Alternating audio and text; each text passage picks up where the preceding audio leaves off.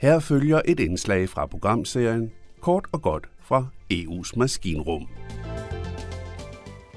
Den danske nyhedstjeneste Frihedsbrevet har gravet i en masse bilag.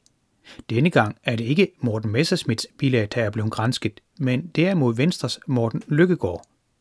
Frihedsbrevets journalister har fundet frem til, at Lykkegaards politiske gruppe, Renew Europe, er blevet faktureret 1,2 millioner kroner for 24 film.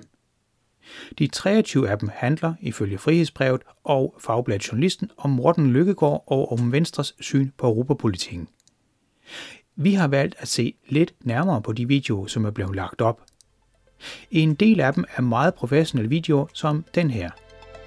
Velkommen til Uruguay, velkommen til Montevideo, hovedstaden i Uruguay, der på sådan en søndag eftermiddag virker utrolig fredelig og også ganske... Her drager Lykkegaard og andre fra Europaparlamentet rundt og lodder stemningen for en kommende frihandelsaftale, den såkaldte Mercosur-aftale. Man kan også godt se, at byen er lidt forsømt. Der mangler økonomisk udvikling, og det er præcis derfor... Nu er det ikke nogen hemmelighed, at Venstre går ind for frihandel, så det er der også den konklusion, lederen af Venstres gruppe i Europaparlamentet når frem til i videoen. Vi bare hjem og fortælle, at øh, vi skal gøre vores til at få det her igennem. Så tror jeg også, at vi inden for Indslaget er renset for de mange kritikpunkter, modstanderne af den her frihandelsaftale har fremført. For eksempelvis er Greenpeace, Verdens Skove og andre miljøorganisationer meget bekymrede, da aftalen blandt andet kan medføre en øget afskovning. Morten Lykkegaards video er, med andre ord, et partsindlæg. kan blive problemet. Begge lande har valg inden for næste år. Og, øh. Men i bund og grund er det vel ikke så underligt, da det netop er EU's partimidler, der er brugt på det her. En politiker, der fremfører en modstanders politiske synspunkter, hører som bekendt til de absolute sjældenheder. De 1,2 millioner kroner er blevet brugt siden 2009, altså rundt regnet 92.000 kroner om året i de 13 år, der er gået. Jeg vel ja. Men hvad siger Morten Lykkegaard selv?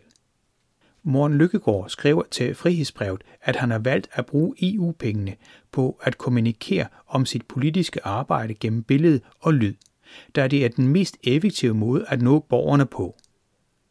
At billede og lyd er en effektiv måde at kommunikere på, er der næppe nogen tvivl om.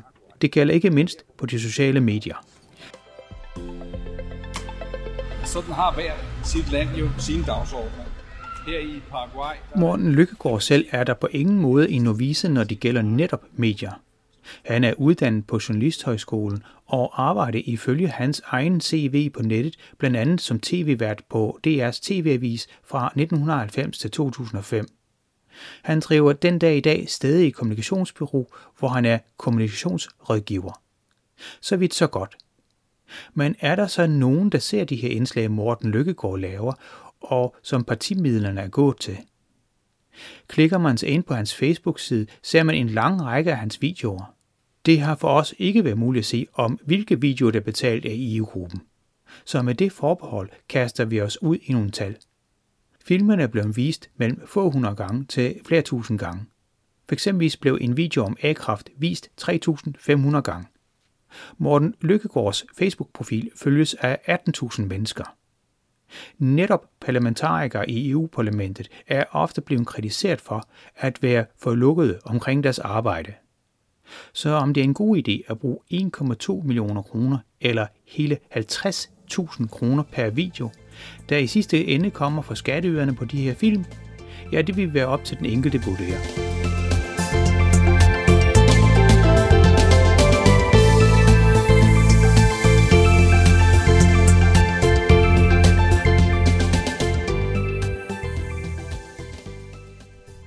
Det var kort og godt fra EU's maskinrum. Journalisten, han hedder Jan Simmen. Det er Radio MB, der har produceret indslaget, der er støttet af Europanævnet. Du kan finde flere historier på radiomb.dk-eu.